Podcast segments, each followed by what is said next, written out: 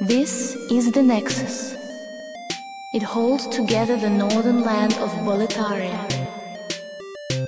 Thou canst not exit the Nexus, but each of the five archstones will connect.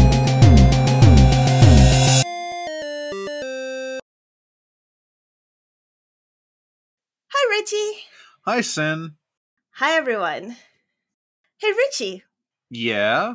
Remember when it was special when we had Redgrave on? Do I? Wow. wow, Rich. Oh, those- those heady days of slightly earlier 2020. but there's a reason why I'm saying that because I am the savior of this podcast.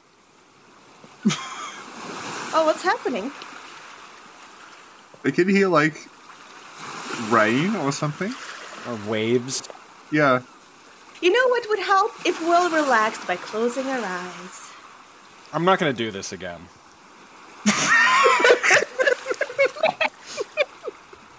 Think of the beach Oh. and the sun. Can I think of the beach at the end of Demon Souls? Yeah, there we go. Okay, yeah, there's a giant eldritch tree monster in the distance. Mhm. hmm It's a strange Slavic woman telling me what to do. Is there anyone with you on that beach, Richie? There's a slight echo when you talk, so that might be them. You do actually sound like the Maiden in Black now, because you've got this Yeah, weird little echo bit, actually. I effect. can yeah, hear it. Yeah. yeah. Oh, the echo effect is from our guest, which is not talking. Uh oh. Oh no! Did she get eaten by a great one? Bruitus, what have you done?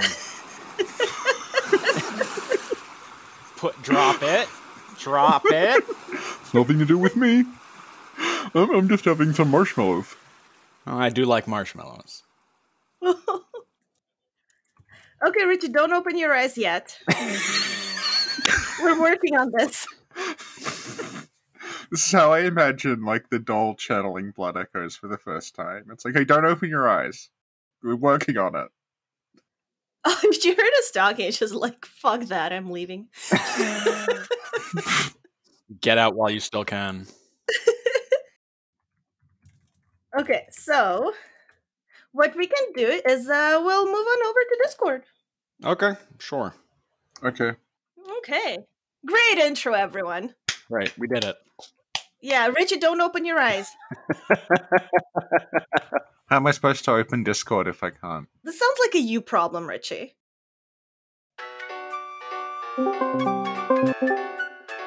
Hello? Hello. I recognize that voice. I have not recorded with you for like, I think three years? God, has it been that long? Yeah, I think it has. It's been a long time. Surprise! Introduce yourself, person. Uh, it's just Casitive or Theomony de- or Hey You, depending on how you want to call me. I've got a I've got a few fair few names, so yeah. Sinclair's been trying to nail me down for Durasane, and like she poked me the other day. So hi. Hello. Hi! Hi!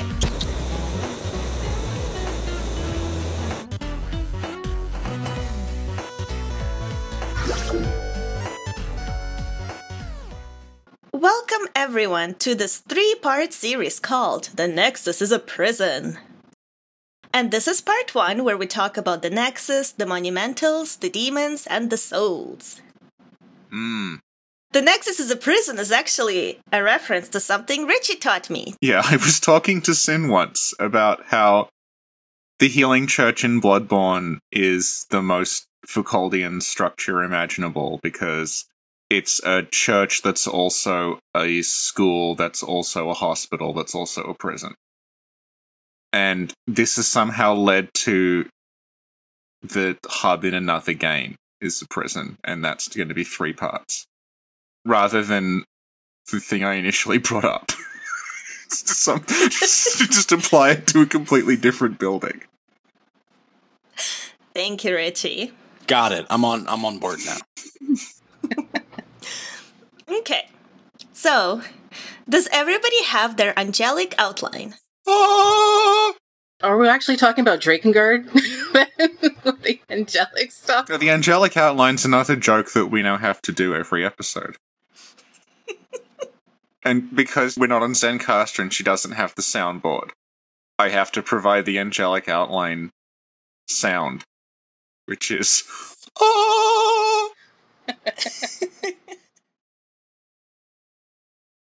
So, let's first look at the definition of the word nexus. A nexus is, as you have so graciously left in your notes here, a means of connection, a tie, a link, a connected series of group, the core or center as of a matter or situation. It also refers to a part of the cell in biology. Did you know that mitochondria is the power plant of the cell? Whoa. I think everything I learned about mitochondria I learned from Parasite Eve. Same. I think that's that's the same for everybody. I still mean to like read the book, but It's Yeah. it's not great. Cool. Okay. How do we actually get to the nexus from the intro? Um, I guess like just to clarify what we're talking about is you you can't die in the tutorial to anything else. Because this is something I talked to you about the other day, I think. Like you were asking about it. And yeah, you can sit there and get wailed on by the enemies in the tutorial area for as long as you want. You will never die. You will only die to Vanguard or Dragon God. and the dragon god just punches you into the nexus, basically. yeah, Falcon Punch right in the Nexus. I actually didn't know that about the tutorial. Yeah. Yeah, I didn't know either. I, I tested it and I'm like, oh yeah. And then I looked it up and it's a thing. They really want you to see Vanguard. I guess, right? Yeah. Yeah, Huh, that's yeah. interesting. Well, have you seen its design? It's beautiful. It is. Yeah. It's imaginative. Yeah. Wasn't it taken from like one of those Dungeons and Dragons games? though? No. It's it's it's it's in Lost Kingdom. Yeah. Yeah. Yep. Yeah. Thank you. And um, now, before talking about the actual Demon Souls Nexus, let's describe it briefly. Briefly. It's an open concept shadow tower. There you go. Thank you. Perfect. Um, Redgrave, did you want to add anything? Uh, well, are we reading off of your notes, or are we just talking in general? No, no, the, you don't have to read off of them. It's just for me to remember. Okay, well, the Nexus for you to remember. Uh, well, the Nexus is basically the hub world of Demon Souls. It's this. It's this sort of uh, vertical tower or spire that um, is very ornate, very ornamental. Has lots of magical runes, lots of statues. Um, it's kind of it's very fantastical. It's one of the more fantastical areas of the game because when you go to all the different areas, they're all somewhat grounded. And it's like this is a mine or this is an island with a bunch of ruins on it. Whereas the Nexus is like this is like a wizard tower. This is like a fantastical area.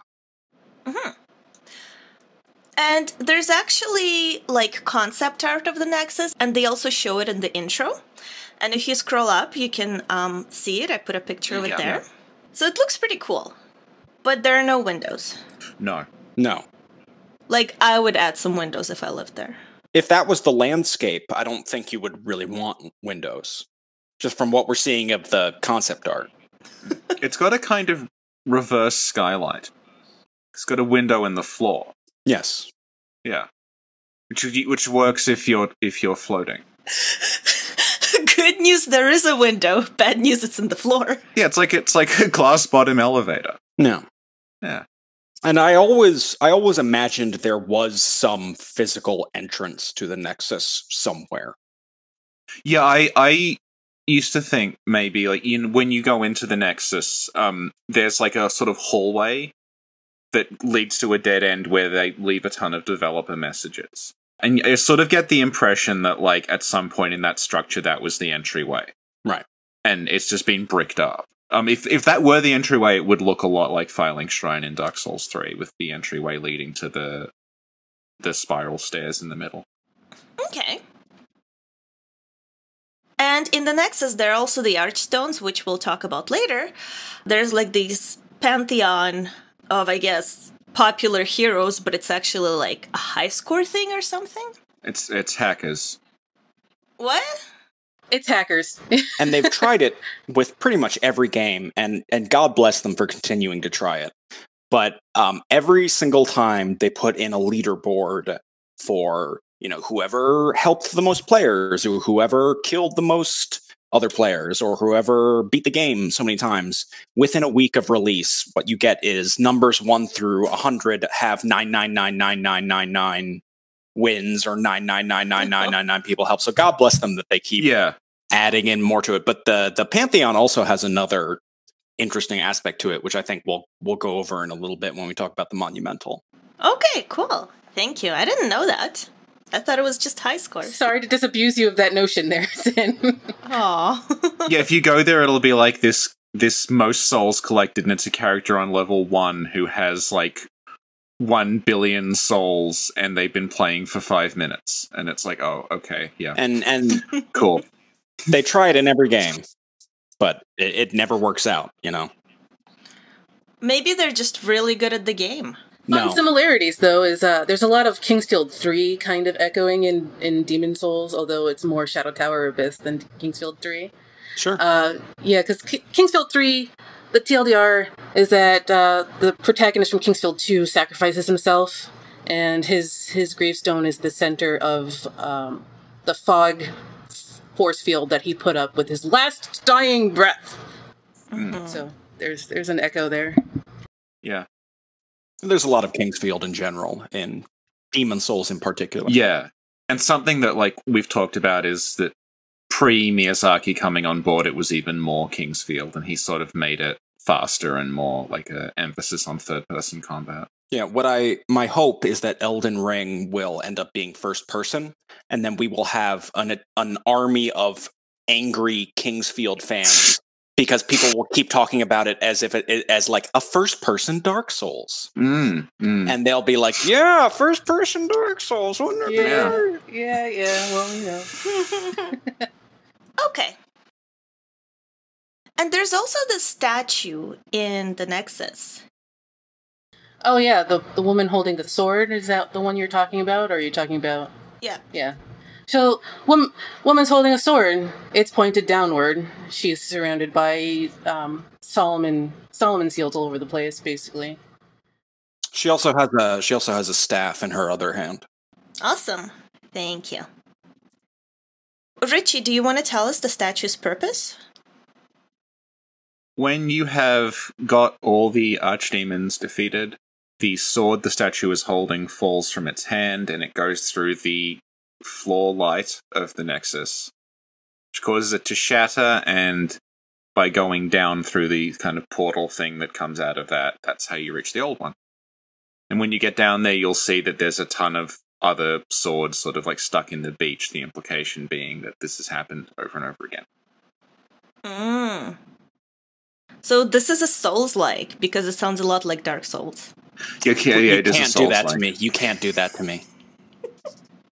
You like you you cannot you cannot do that to me. I think Redgrave would probably explode if you said the word Soulsborne Nekiro. Yeah. I like Soul's Book Hero. Just the book hero is pleasing to say. Redgrave left the chat.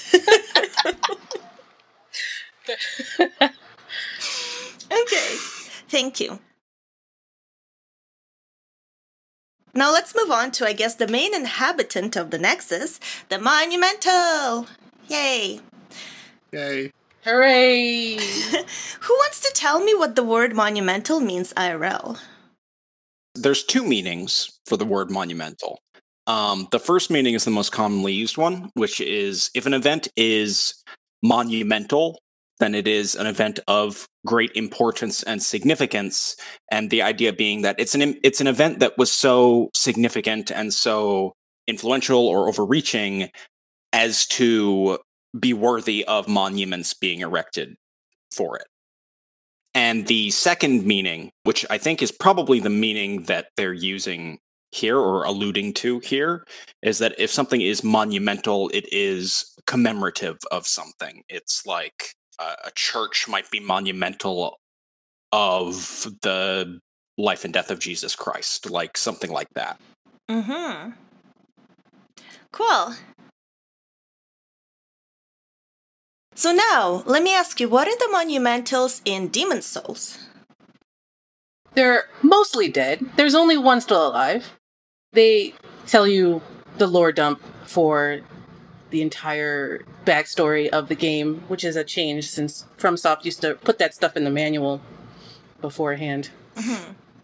And they're also kind of made out of wood if you hit them with a sword. They have the same wood sound. Yeah. Yeah. Um, well, yeah, like I, they're sort of. It, it might be wood or like a ceramic or a plaster or a clay or something, but I think the the point is that like they're, and this is very much like a Buddhism thing. They have become these sort of relics or they have mummified themselves in such a way as to like they're no longer skin and bone they're like an object but they're animated and it's not clear it's not ever really explicitly stated if like they're another race or if they were the, the implication is that they were people who survived the first scourge and so sort of sealed themselves away to become like guardians or watchers of the planet Well, it's it's less Guardians of Watchers of the Planet. They are the original users of the Soul Arts, which is more serious. And the Soul Arts is a underlying thoroughfare of narration of who gets to use the Soul Arts and who doesn't. It, it probably went with monumentals. We were talking about why they picked that particular word, and it's probably like you were saying. They have seemingly become inanimate. They have become a literal monument. Yeah. Yeah. Um, and and this sort of leads into uh, the monumental acts as sort of kind of like a proto Frampt, um, or or the, the very least that Frampt kind of was an was an exploration of the, this idea, similar to how Koth was an exploration of Sage Freke, but taken to like a, a more exploratory level, which is that the monumental is this is your this is your story dump, this is your exposition, this is your go do this, go do that. And then there are some kind of minor implications along the way that maybe they're not telling you everything, or that maybe they're holding back something from you, and that maybe they're not all that they appear. Um, with Frampt, it's a lot more explicit, and it's like, no, he's lying to you. The story of the chosen undead is bullshit. But with the monumental, it's kind of it's never really answered or or explored as to whether or not that is the case. Yeah, the only hint is when they laugh at you and you choose incorrectly. That's like really it because they don't really factor much. Well, also there's so the crestfallen warrior and the question of how much can you trust him. You know, obviously he's not the most reliable of narrator, but he says explicitly that we're all rats in a maze and that the monumentals have trapped us here to undo their mistake because they woke up the old one. Hmm. And it's not clear if he's talking about it was that what happened in the first scourge that their lust for power is what brought the old one up or is it even is he talking about the second scourge and that actually they were involved with king Allant or something like that? And that's never really given an answer. And also when the monumental directs you to the pantheon which we discussed earlier um he or she i don't think the monumental has ever explicitly given a gender um but he or she states that the this is where we remember the heroes who work to reverse our sin the implication seems to be because the monumentals were as y- as you were saying uh, theomony they were sort of the ones who were the first practitioners of the soul arts and they taught everything. And it's not explicitly clear if whether or not maybe they were involved in something shady or something unclean or they made a mistake or they were lusting for power and that's what first brought the old one up to the world or something like that. And and so you know there's a lot of questions you can ask there It's a good consideration considering the fight over the soul arts, which doesn't have anything really to do with the protagonist in as much as it has everything to do with pretty much everyone else trying to use the protagonist for that war of the soul arts and who gets to use it.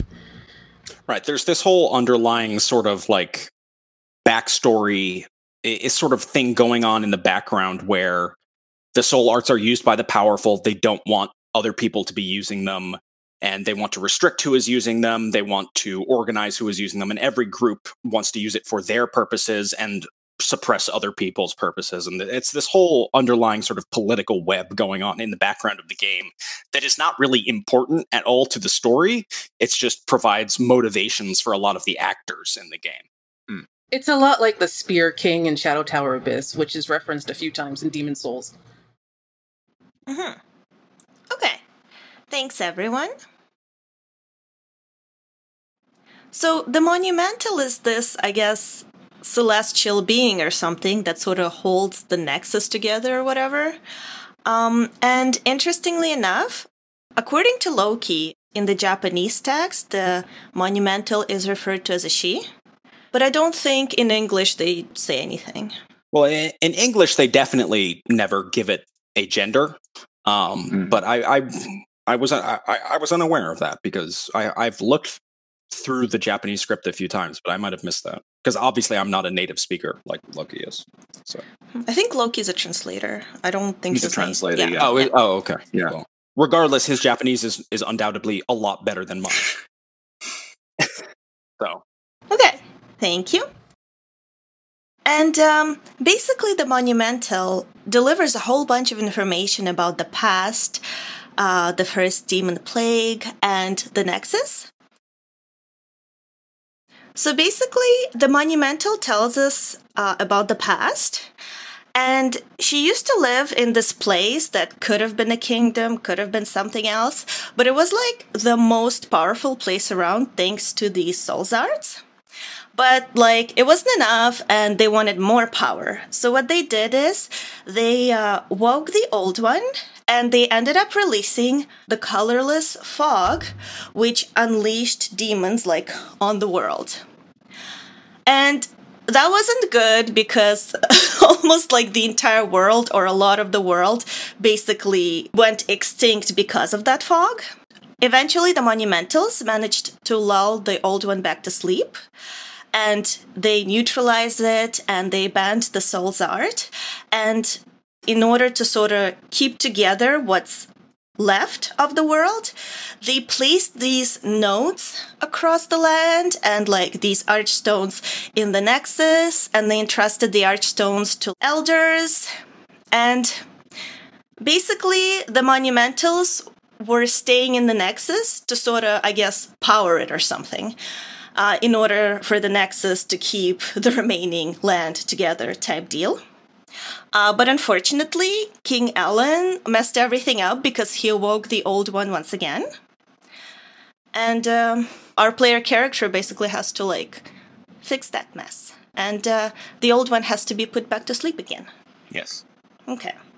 Side note, the player is kind of lured because all these people around the world are like, hey, why don't you go over here? And it's a cool place to go. And legend says if you go, you can't you can't leave again. And it's cool and you should go. And your character is a dumbass and decides to go for various Yeah. reasons.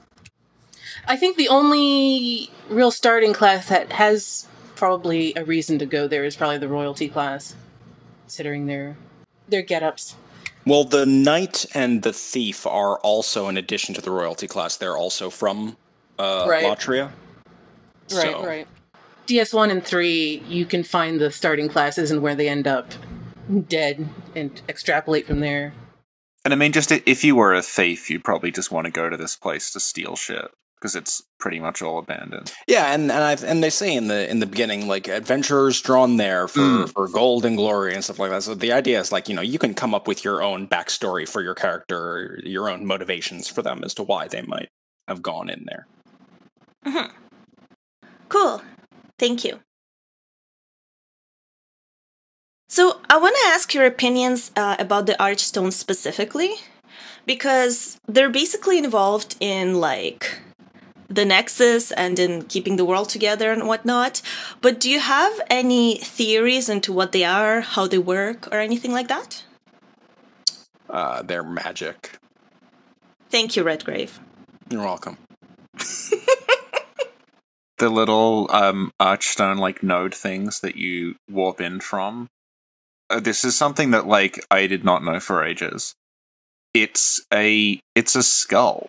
It's like a skull with a sword stuck in it, but the skull is like rotated weirdly and shoved into the ground, so it just looks like a rock. But that is a weird, weird skull thing.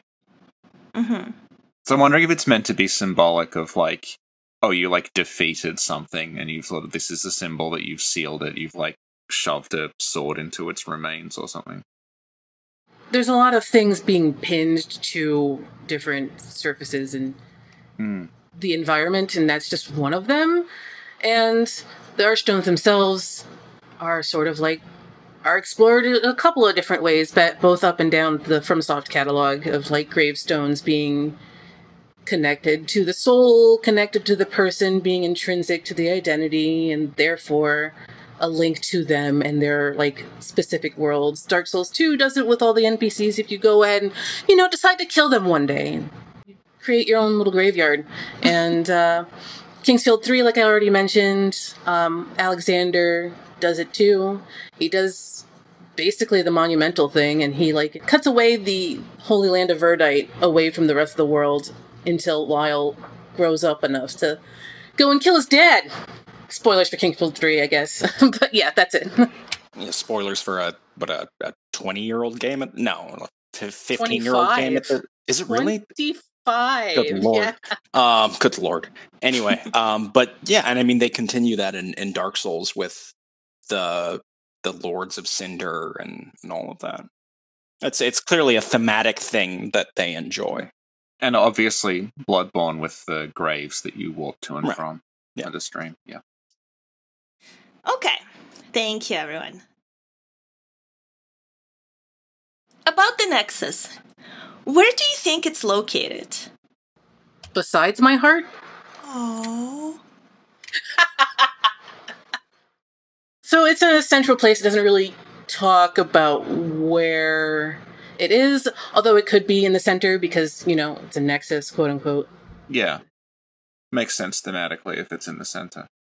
So the nucleus of of wherever it is, and you have everything else on the edges of the colorless deep fog. But yeah, so the nexus is probably at the center. Um, geography of the nexus slash beach don't super seem to matter because, like Shadow Tower Abyss, you're kind of going up to go down and down to go up. But yeah. Mm-hmm. Yeah, it's um there there there is a line from the Maiden in Black where she says it holds together the northern lands of Boletaria.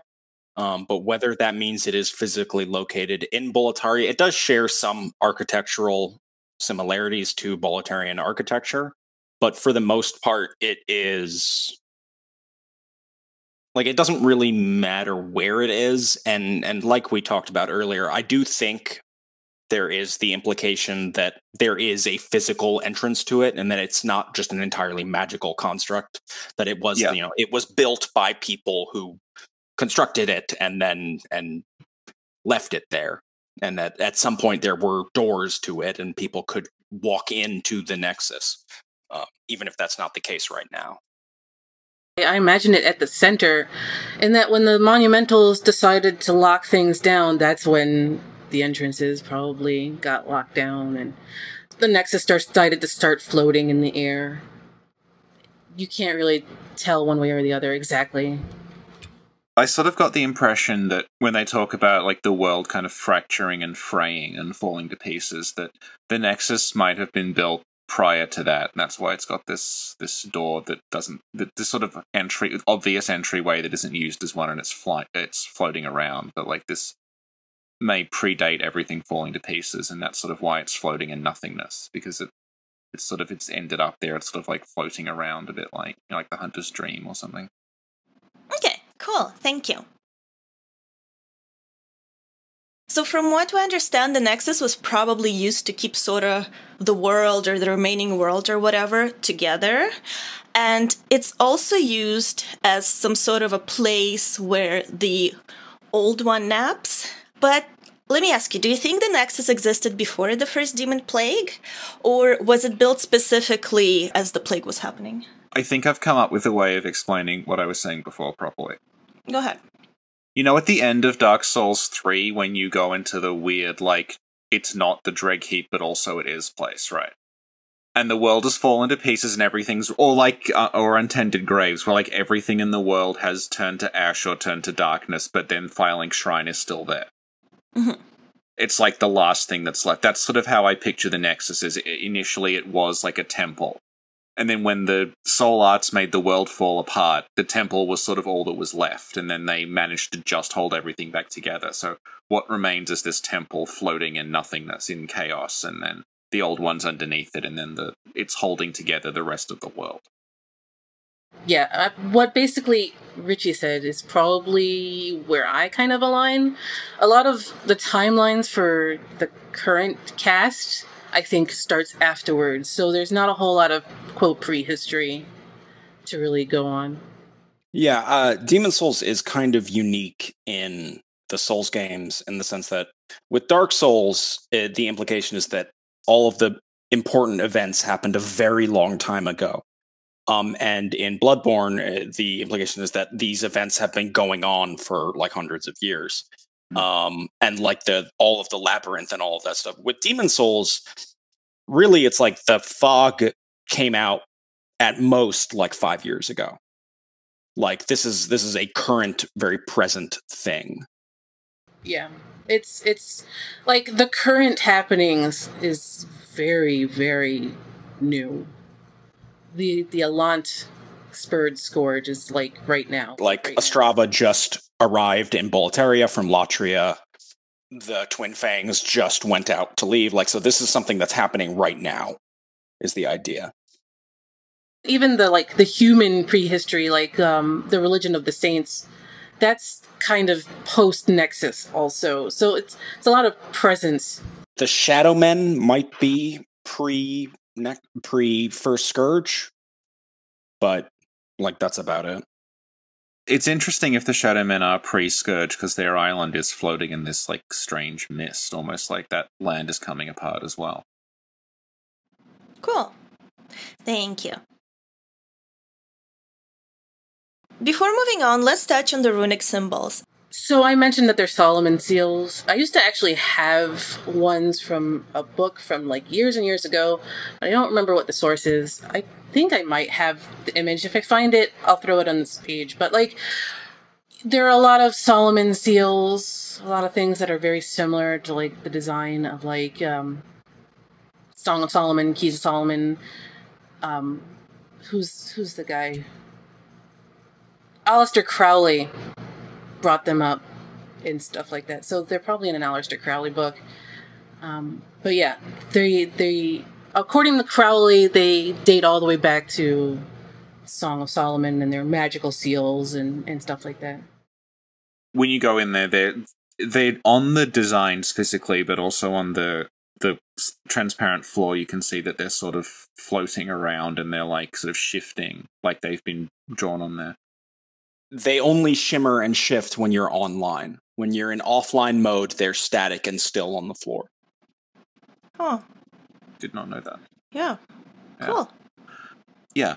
Um, you also see them on the they're on the hilts of the swords that the um you see on the beach below. You see all these like the same designs are, are recurring on the beach. They're like hammered into the ground, like this has happened over and over again.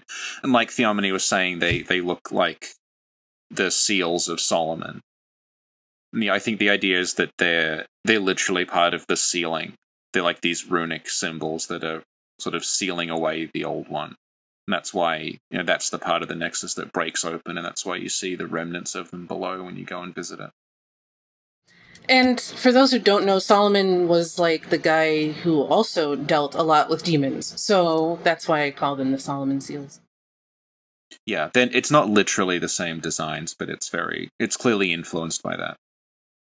he, he's a very important figure in um, just hebrew mythology specifically The idea is he, he commanded all of these demons, and he had each demon has a corresponding sort of sigil. They sort of look like the ones in the Nexus, these sort of like lines and circles and things that correspond to each demon.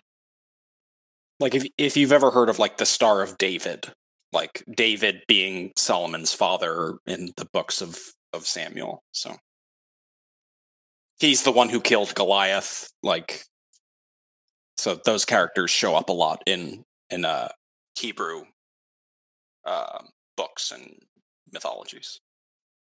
All right, cool. Thanks very much, everyone.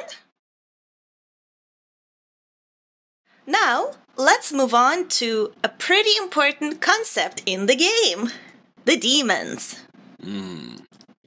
So, does everybody know what's a demon IRL? Do Well, what do you mean by that? Exist? Are you is this, are you setting up a joke where it's like, "What's a demon IRL?" and it's me because once I commented that you were chewing too loudly during a recording. I was actually gonna say, like, I know a demon and he's a big bully. Yeah, yeah, yeah, yeah. Hmm. Thank you, Richie. Hmm. Everybody kind of intuitively has some sort of an understanding of what a demon is, right? Yeah. Uh, so a, a demon is kind of a catch-all phrase um, used mostly in Western religions for evil spirits. Uh, It it has its it has its root in in Greek, Hmm. um, and it's basically just a harmful or a, or a malicious entity that is supernatural. In Christianity, it has connotations with fallen angels in Judaism, it's like more like spirits, and uh, in Islam, you have like the jinn are demons. But like, it's sort of just a catch-all term for evil or malicious spirits. Mm-hmm. Hmm. Awesome. Thank you. I know you mentioned daemons in your angelic outline. Theomony just gave me a vision. Okay, hang on, hang on. Is there going to be the angelic outline and then the corresponding demonic outline? Yes, we need a Yeah, demonic yeah. outline. Was that the one we actually end up following? oh. That just goes off in a bunch of tangents. Maybe. The actual, the probable actual outline is the demonic outline. So you'll need to come up with a seal that can control the outline. I think I just dropped a couple in the uh, the chat. oh my god. Looks like one of our artists is gonna get a message on Twitter tonight. Well, these are all these are all uh, royalty Yeah, free. are- You can just No. No. No. Okay. Yeah, they need Yeah. to be like cheapified. How would you make a chibi sigil? That's not my problem, that's the artist's problem.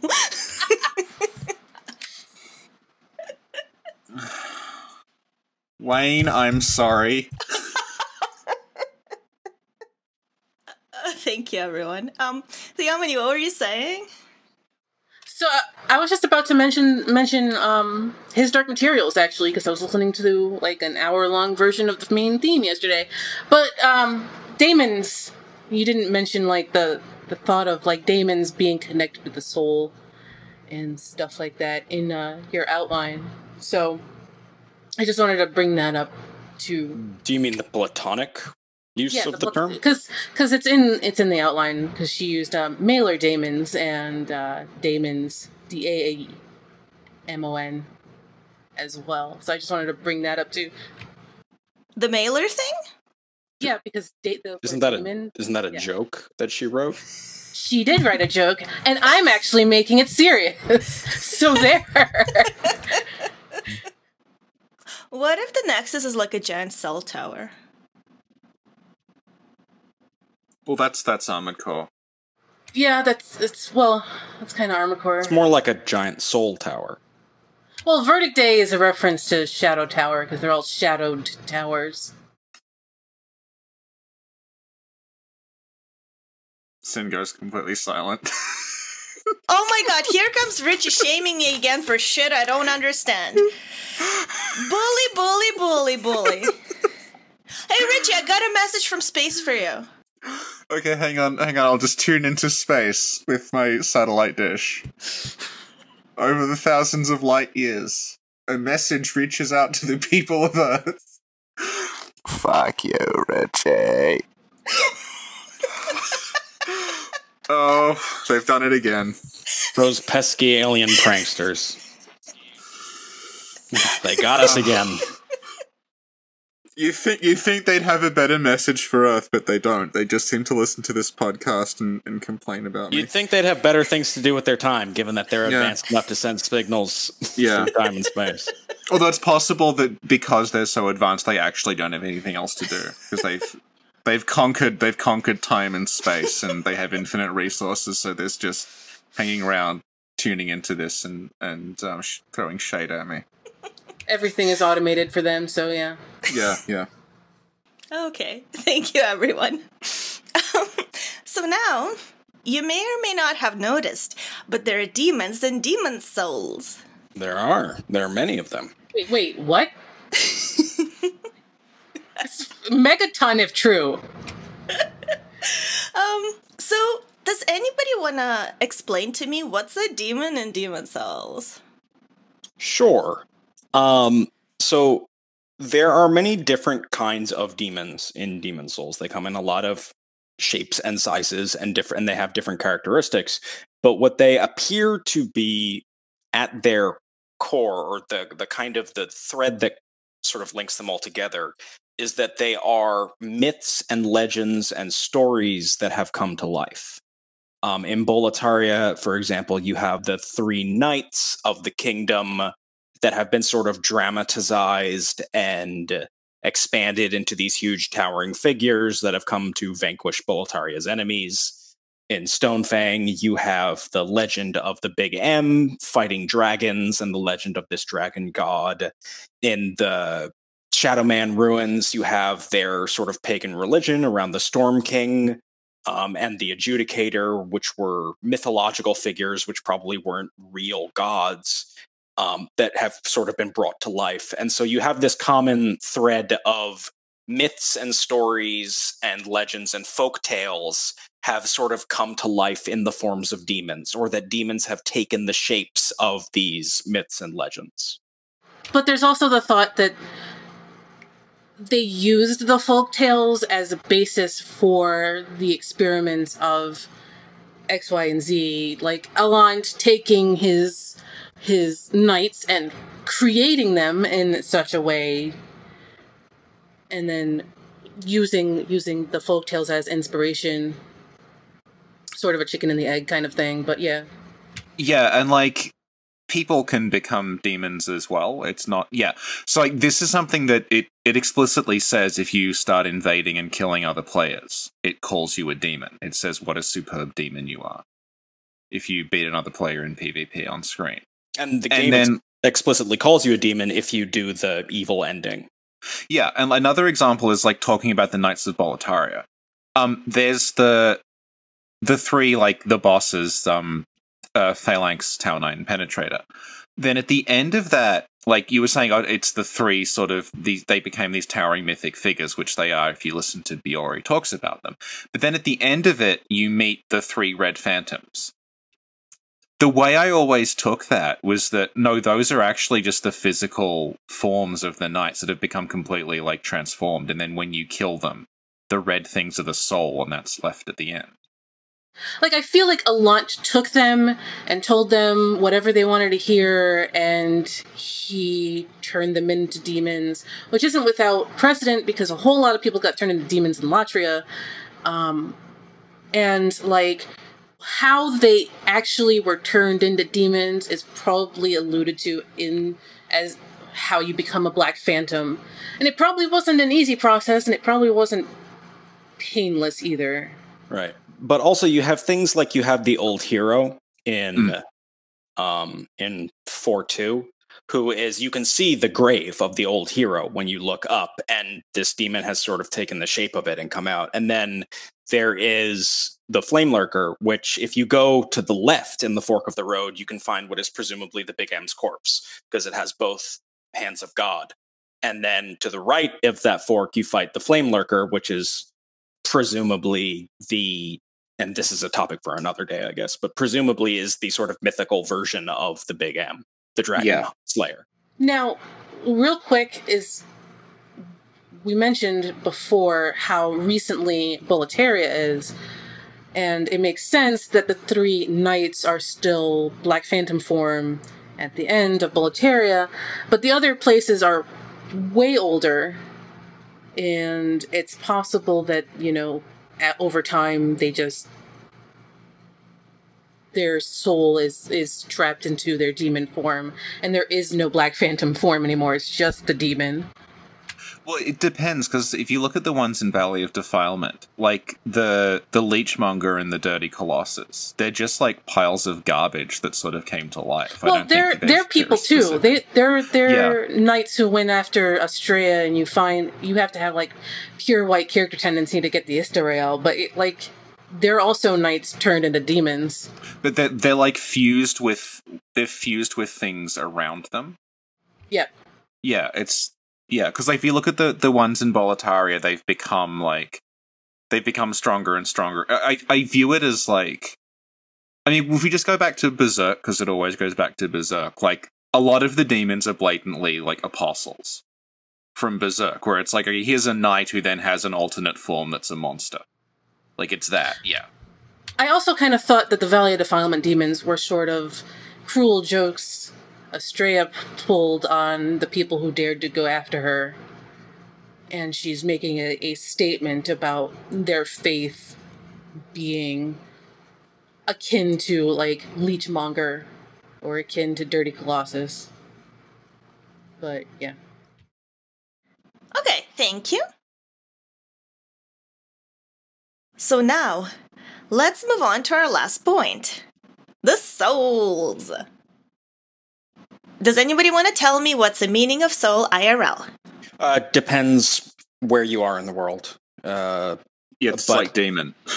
uh, yeah, similarly, but like soul even more so. Like de- Mm. depending on what religion you belong to, what uh, philosophy you have, uh, how you perceive human beings to function, you will have a very different take on this.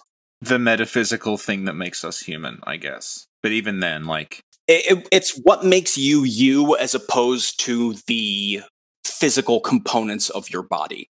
it's an uh, essence. which is yeah. which is that if you if you break down what a human being is, it can be broken down into a series of elements and water and uh, you know it's seventy such percent water and it's a lot of carbon and and stuff like that and then it's it's what makes you but what makes you you and that's your soul or your mind or your essence or your being or whatever you want to call it your ghost uh, whatever you want to call it.